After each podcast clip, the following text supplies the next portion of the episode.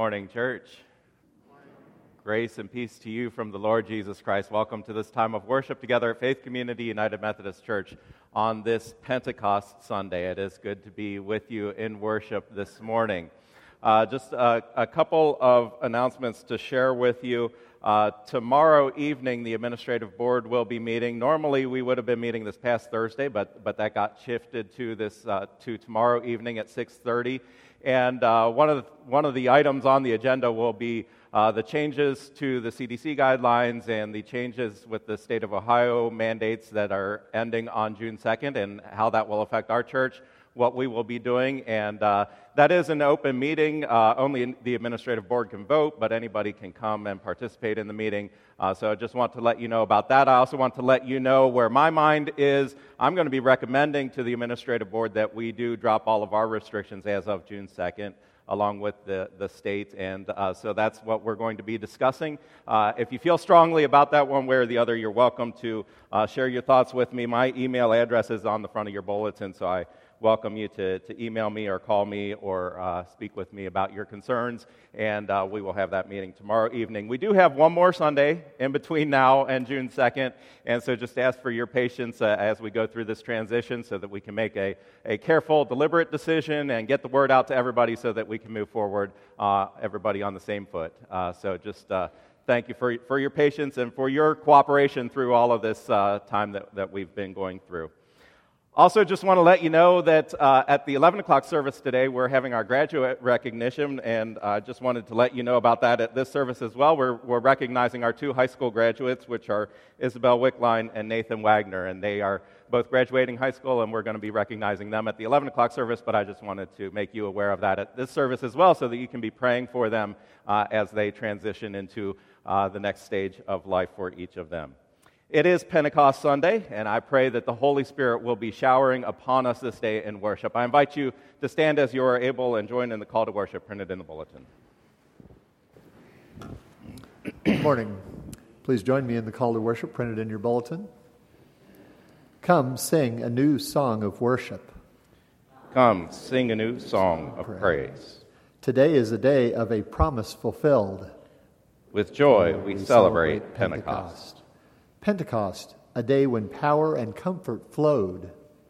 Pentecost, a day of hope and inspiration.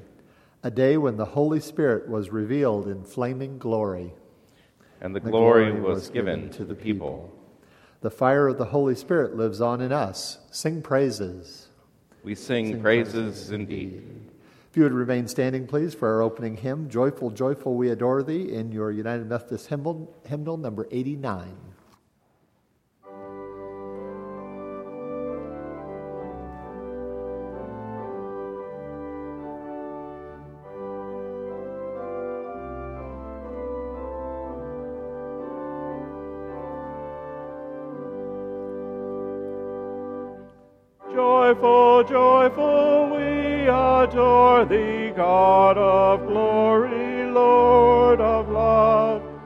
Hearts unfold like flowers before thee, opening to the sun above.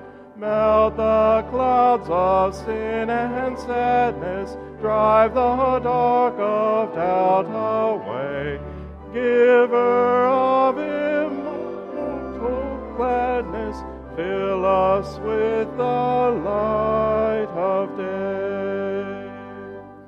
All thy works with joy surround thee, earth and heaven reflect thy rays.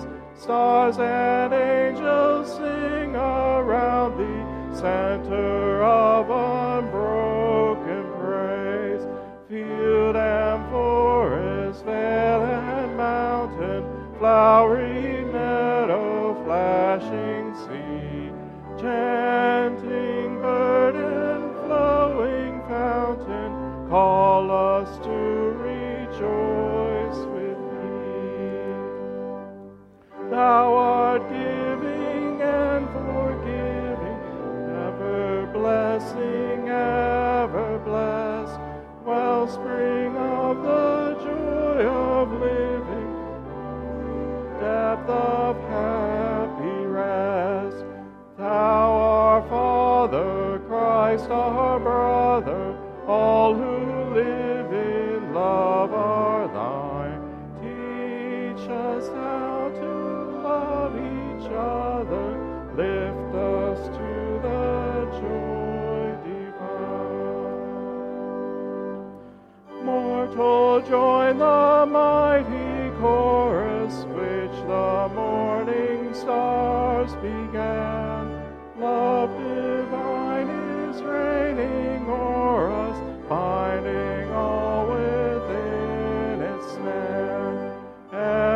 Singing, march we onward, victors in the midst of strife. Joyful music leads us onward through the triumph song of life. Thank you. You may be, may be seated.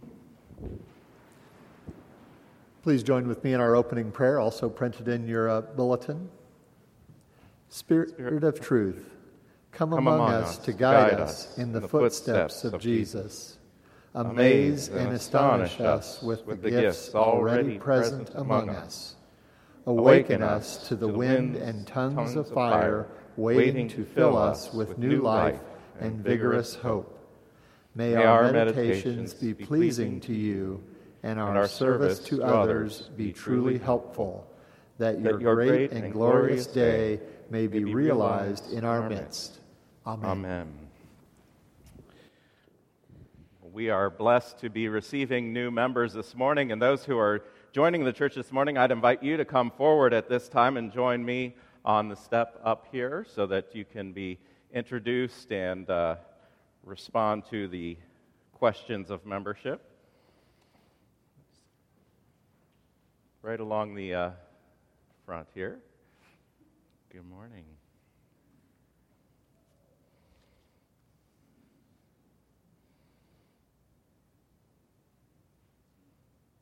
Come on up here. I'm going to step down here.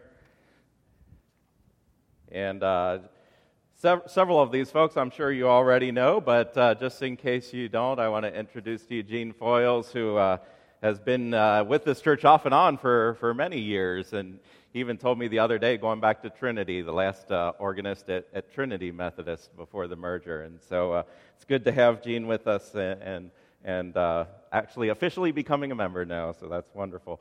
Uh, we have Rod and Stephanie Loop, uh, who both of you know have shared their talents with us. Stephanie singing uh, quite frequently, and today, I believe.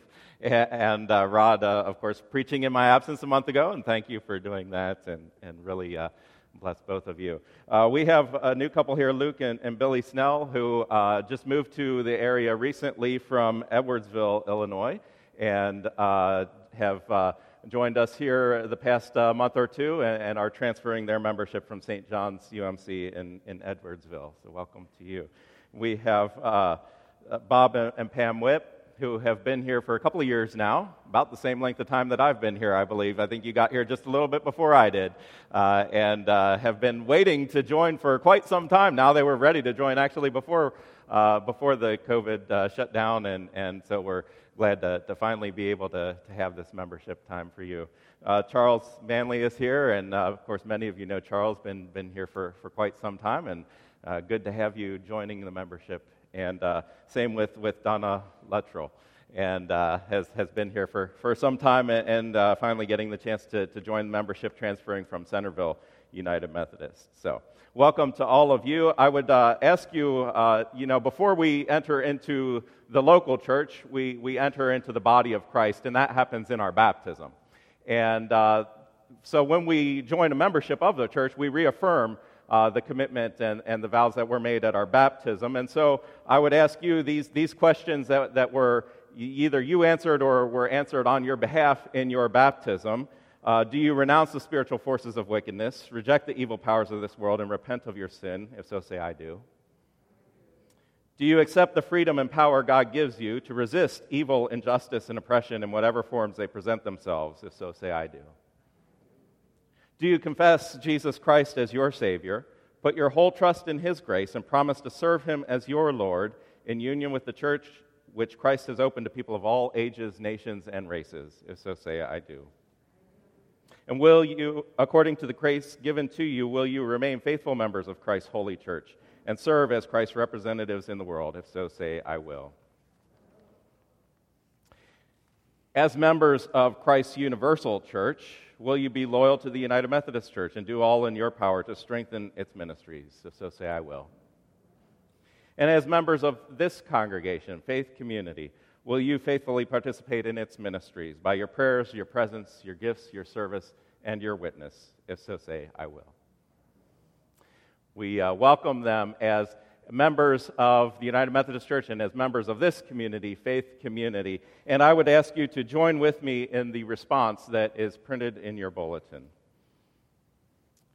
We give thanks for all that God has already given you and we welcome you in Christian love. As members together with you in the body of Christ and in Faith Community United Methodist, we renew our covenant faithfully to participate in the ministries of the church by our prayers, our presence, our gifts, our service, and our witness, that in everything God may be glorified through Jesus Christ. Will you welcome our new members? Thank you. You can go back to your seats. I, as they're going back to their seats, I should also mention uh, that at the 11 o'clock service, we're also going to be receiving a couple of other new members. Lenny Presock and Sarah Stout are going to be uh, joining the membership at the 11 o'clock service. And also at 11 o'clock, we're going to have the privilege of baptizing Elizabeth Presock. So please be uh, in prayer for, for these folks as well as they enter into this community.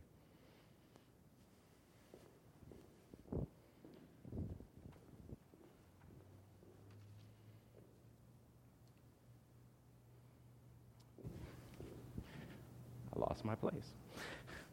We're going to uh, join now in our prayer hymn, which is A Sweet, Sweet Spirit. It's in your hymnals at number 334.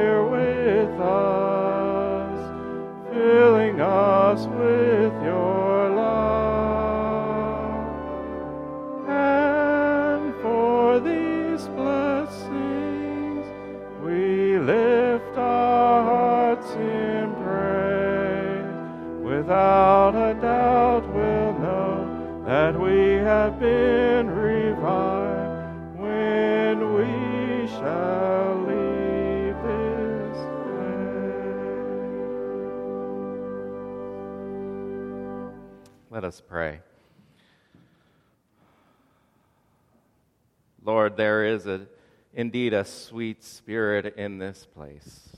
And we know, Lord, that it is your Holy Spirit that you have blessed us with, that you have rained down upon us. Your Holy Spirit with which you have filled us, giving us your love, filling us with your peace, granting us your power for the living of these days.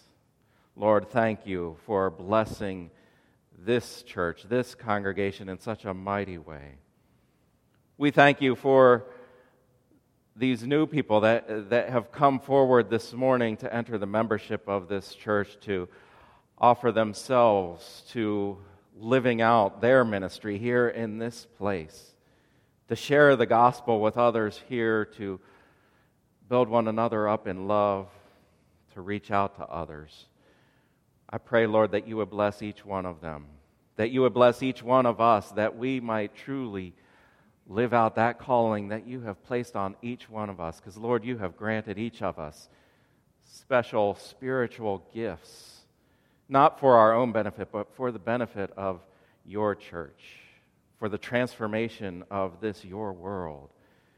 And so, Lord, continue to move within us by your Holy Spirit. May we be fully yielded to you, so that it is not to ourselves that we live, but to you, to Christ who lives in us. Lord, thank you. As we continue to offer ourselves over to you, continue to bless us. We pray in Jesus' name as we offer to you now the prayer that he teaches us to pray together. Our Father, who art in heaven, hallowed be thy name. Thy kingdom come Thy will be done on earth as it is in heaven. Give us this day our daily bread, and forgive us our sins, as we forgive those who sin against us. And lead us not into temptation, but deliver us from evil. For thine is the kingdom, and the power, and the glory forever. Amen.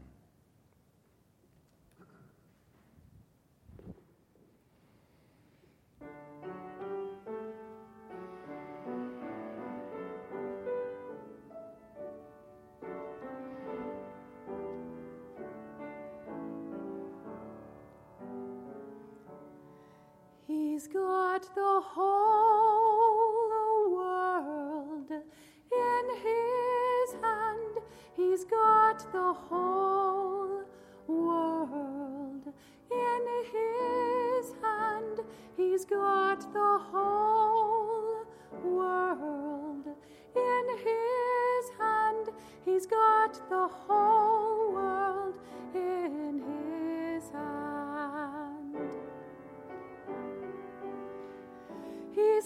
the woods and the waters in his hand. He's got the woods and the waters in his hand. He's got the sun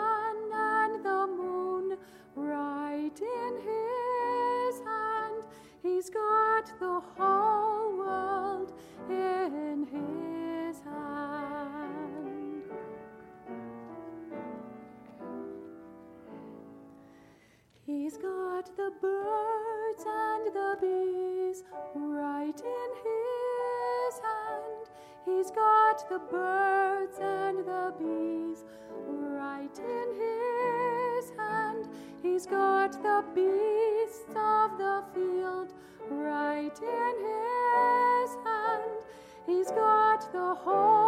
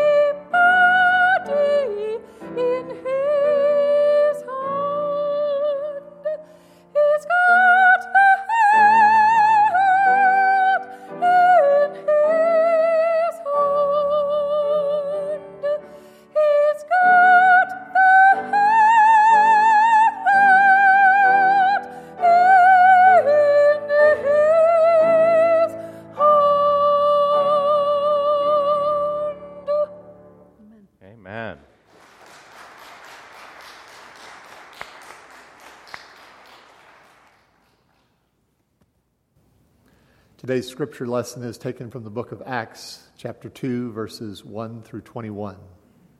The coming of the Holy Spirit. When the day of Pentecost had come, they were all together in one place, and suddenly from heaven there came a sound like the rush of a violent wind, and it filled the entire house where they were sitting. Divided tongues as of fire appeared among them, and a tongue rested on each of them. All of them were filled with the Holy Spirit and began to speak in other languages as the Spirit gave them ability. Now there were devout Jews from every nation under heaven living in Jerusalem, and at this sound the crowd gathered and was bewildered, because each one heard them speaking in the native tongue of each. Amazed and astonished, they asked, Are not all these who are speaking Galileans? And how is it that we hear each of us in our own native tongue? Parthians, Medes, Elamites, and residents of Mesopotamia, Judea and Cappadocia, Pontus and Asia, Phrygia and Pamphylia, Egypt and the parts of Libya belonging to Cyrene, and visitors from Rome, both Jews and proselytes. Cretians and Arabs, in their own language, we hear them speaking about God's deeds of power. All were amazed and perplexed, saying to each other, What does this mean? But others sneered and said, They are filled with new wine. But Peter, standing with the eleven, raised his voice and addressed them Men of Judea and all who live in Jerusalem, let this be known to you and listen to what I say. Indeed, these are not drunk, as you suppose, for it is only nine o'clock in the morning. No, this is what was spoken through the prophet Joel. In the last days it will be, God declares, that I will pour out my spirit upon all flesh, and your sons and daughters shall prophesy, and your young men shall see visions, and your old men shall dream dreams. Even upon my slaves, both men and women, in those days I will pour out my spirit, and they shall prophesy. And I will show portents in the heaven above and signs on the earth below blood and fire and smoky mist. The sun shall be turned to darkness and the moon to blood before the coming of the Lord's great and glorious day. Then everyone who calls on the name of the Lord shall be saved. word of God for the people of God. Thanks, Thanks be to God.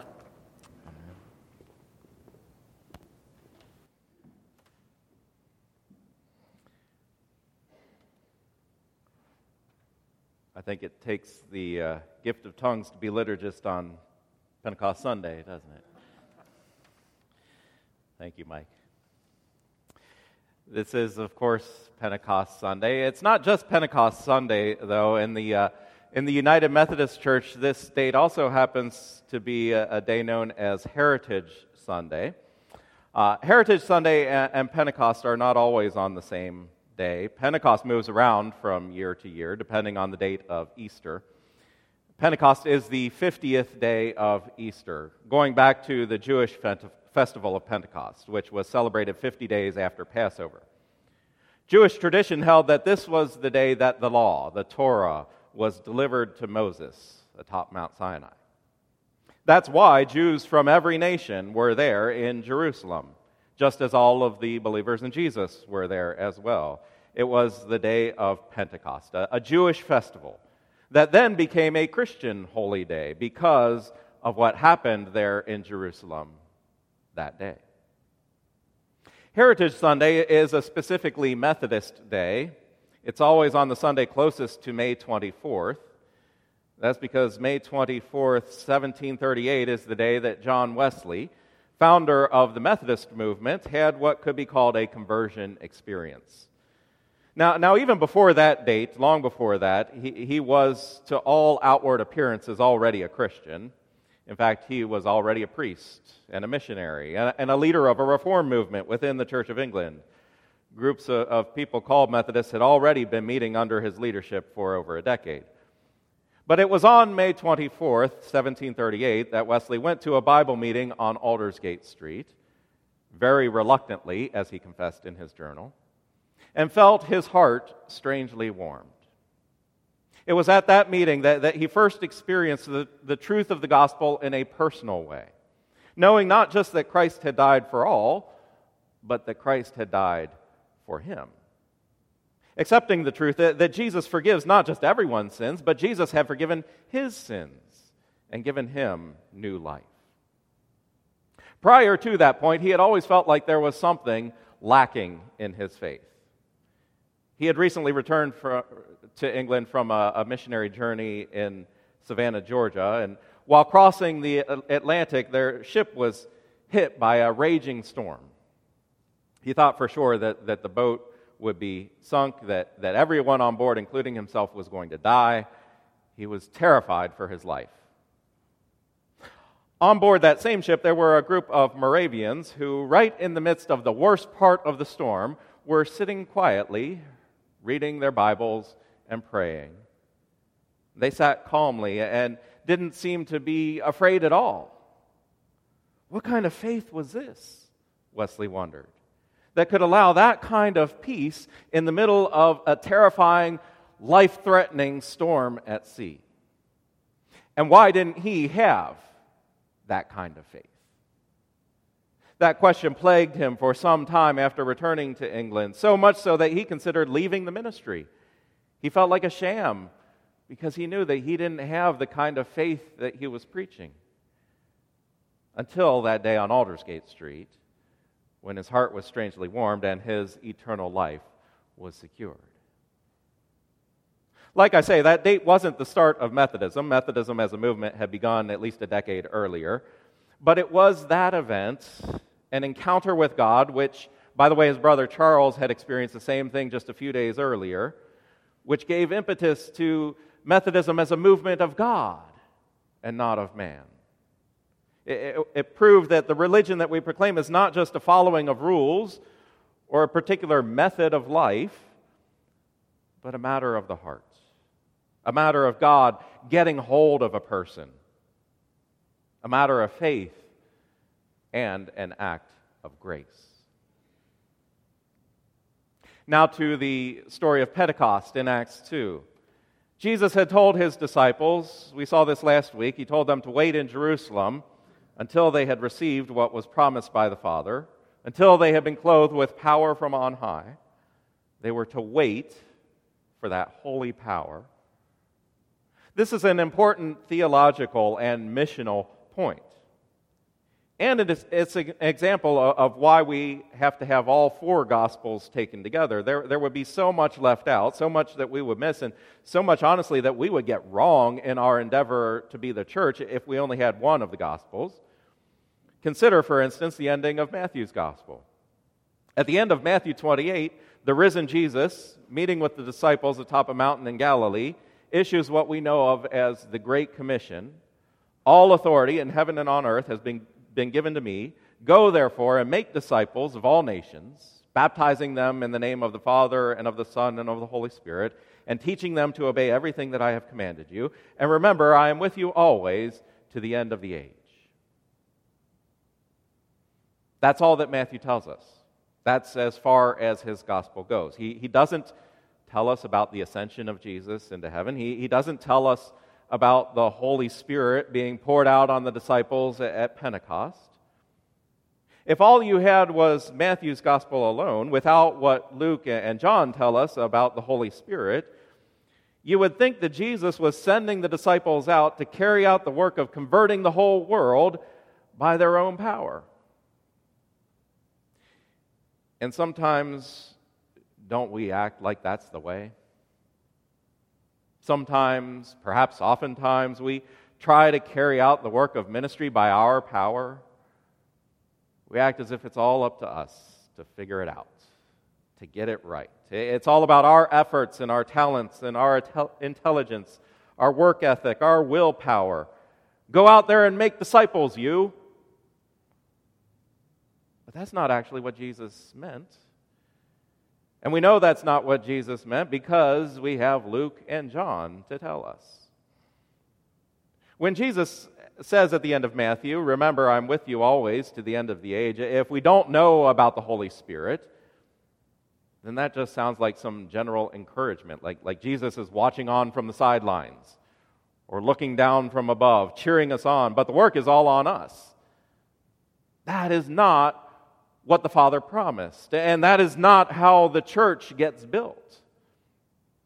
If the disciples had set out from that mount in Galilee immediately upon Jesus issuing the Great Commission and they started trying to spread the gospel of Jesus Christ near and far, using their own words, following their own methods, it would have gone nowhere. It would have fizzled out and died, just like so many other upstart religions throughout history. Fortunately, perhaps I should say graciously, that is not what they did. That is not what happened. Instead, Jesus told them to wait in Jerusalem until they had received the promise of the Father. He, he had stated that promise several times. In John 16, 7, I tell you the truth, it is to your advantage that I go away, for if I do not go away, the advocate will not come to you. But if I go, I will send him to you. In Luke 24, 49, see, I am sending upon you what the Father promised. So stay here in the city until you have been clothed with power from on high. In Acts 1 5, for John baptized with water, but you will be baptized by the Holy Spirit not many days from now.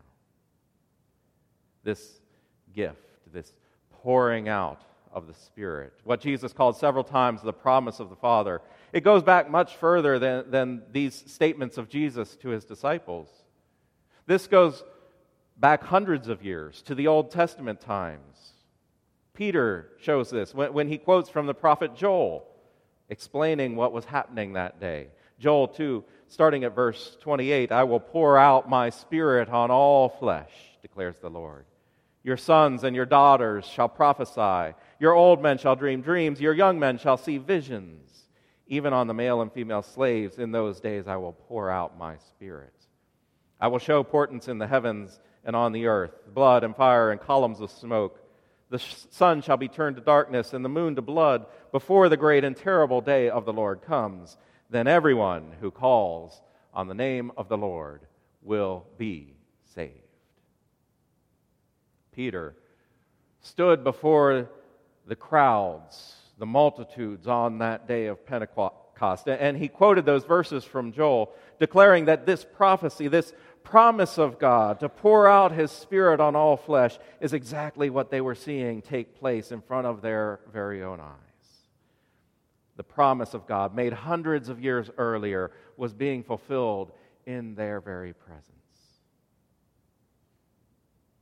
There are actually two promises of Jesus that I want us to consider this morning, and both of them are fulfilled in the outpouring of the Holy Spirit. Those two promises are his promise of peace and his promise of power. Jesus promised his disciples his peace, and he promised them his power. Both of these promises are, are fulfilled in the gift of the Holy Spirit, and we need to consider both because just one without the other can lead us astray.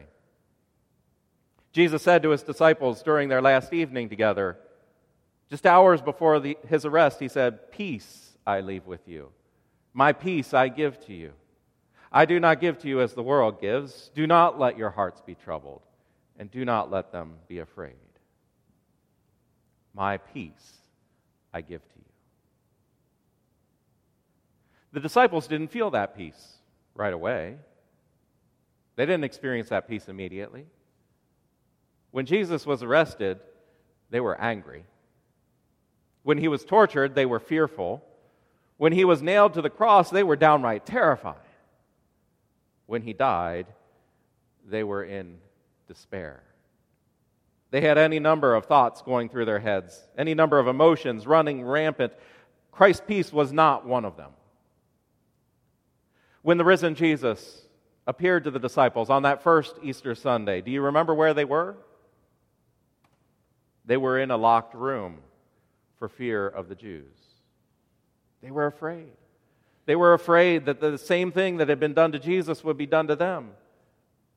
A week later, Jesus appeared again, this time with Thomas present. Do you remember where they were then? In that same locked room. Doesn't say that they were there in fear, but their behavior sure hadn't changed. They were still keeping to themselves, they were still hiding. Even after they knew that Christ is risen, they were still showing anxiety. They were still confused. They were still lacking that peace.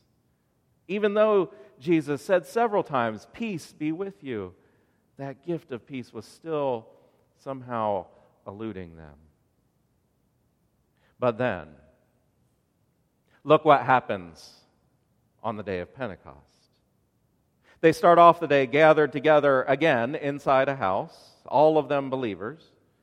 But then the Holy Spirit comes upon them. The Holy Spirit fills them, and all of a sudden, their fear is gone. Their confusion is gone. Their hesitation is gone.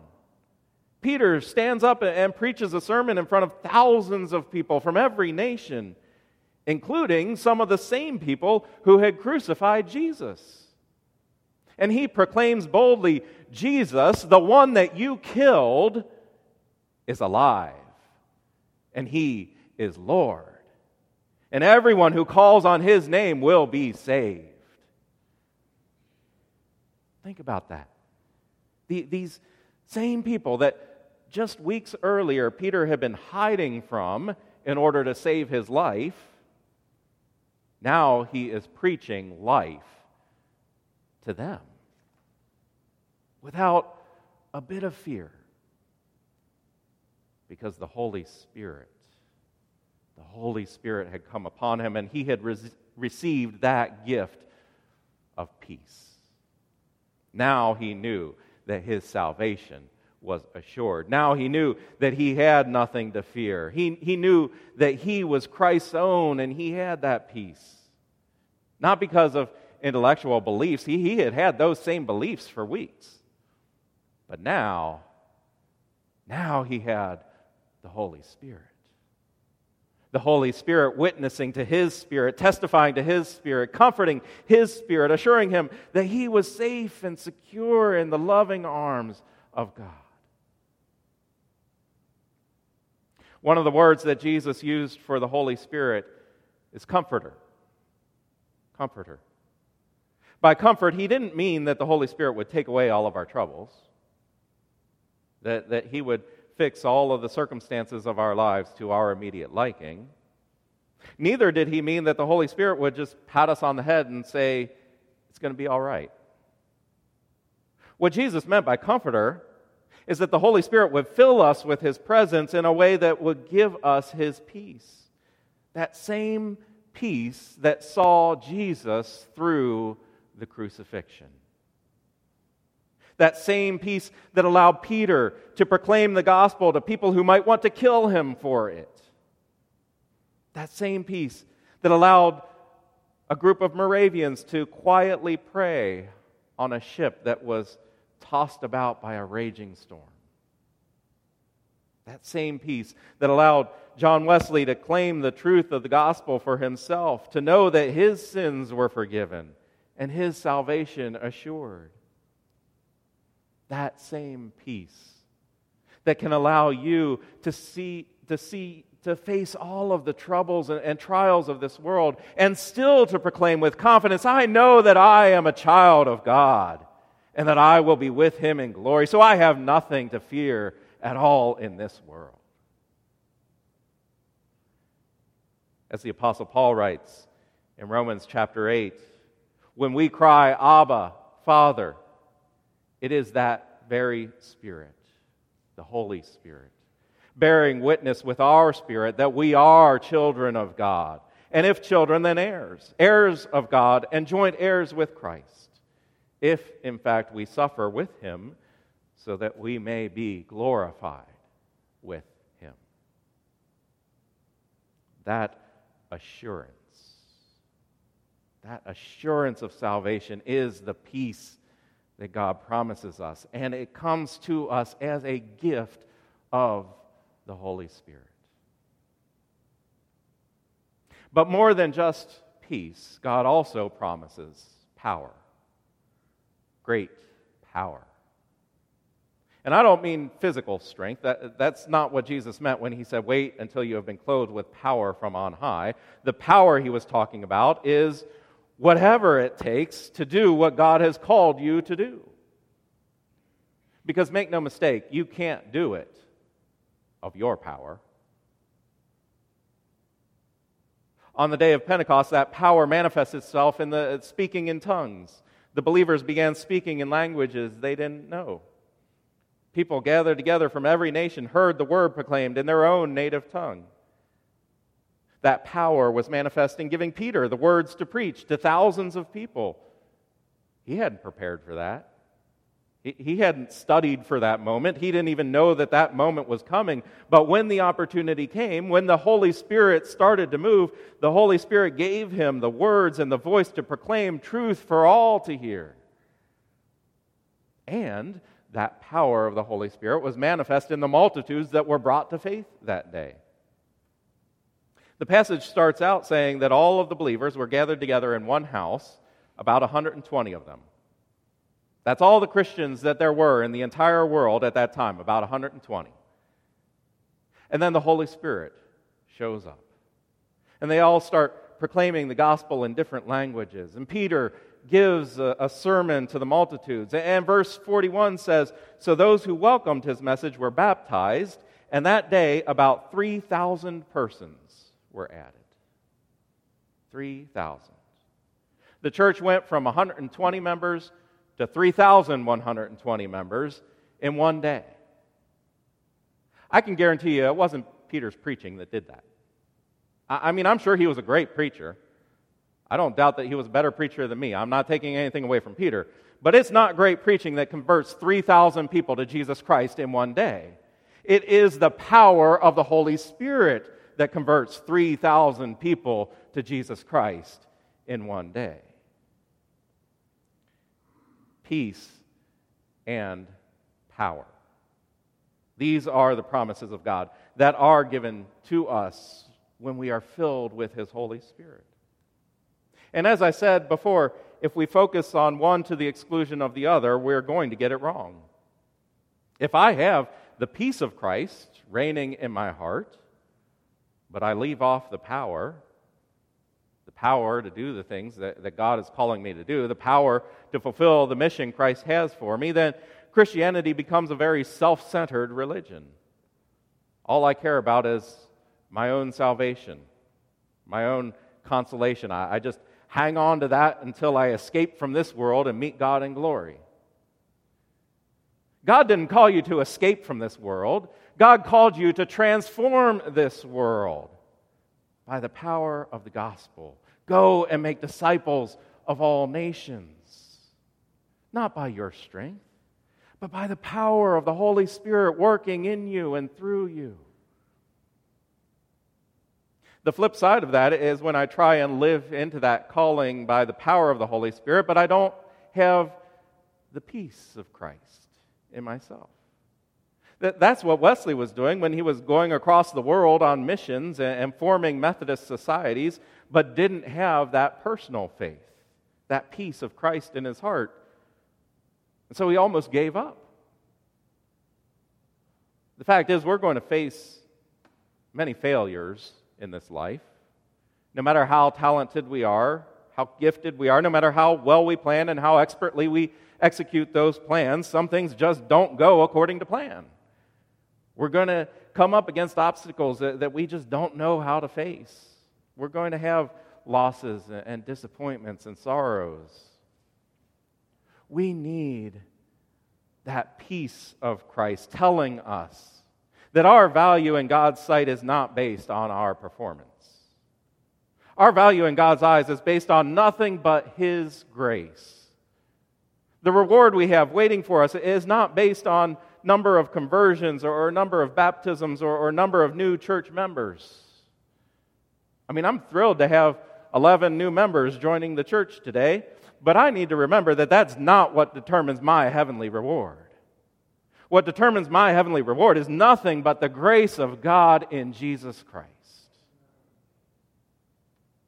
And I can know that grace, I can experience that peace by the gift of the Holy Spirit, filling me with God's presence and love, witnessing to my spirit that I am a child of God, that I am saved. You can have that peace and that power too. It is the promise of God. which he has fulfilled in the pouring out of the Holy Spirit. May the Holy Spirit fill you that the peace of Christ and the power of God may be yours. Amen. I invite you to stand as you're able for our closing hymn, which is number 140 in the hymnals. Great is thy faithfulness.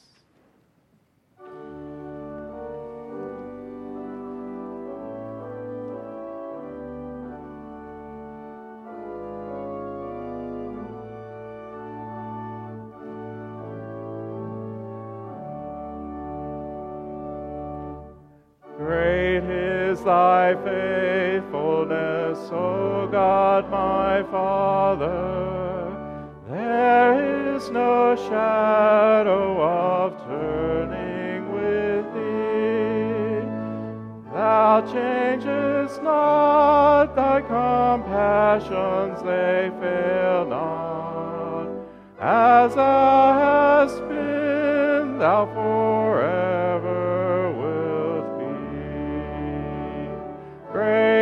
is thy faithfulness, great is thy faithfulness. Morning by morning, new mercies I see. All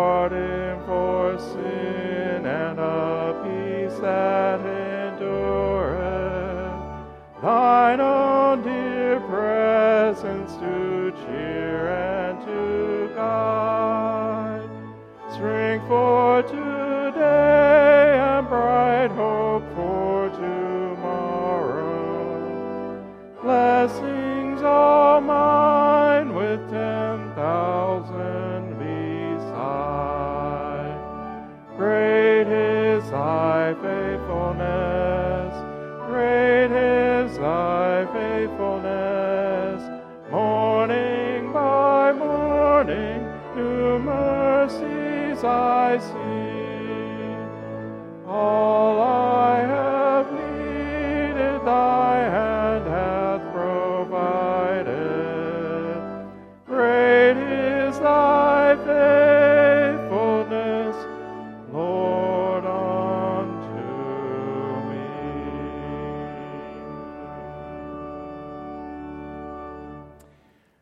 May the Holy Spirit witness to your spirit that you are a child of God, that you may receive his peace and live in his power. In the name of God the Father, Son, and Holy Spirit. Amen.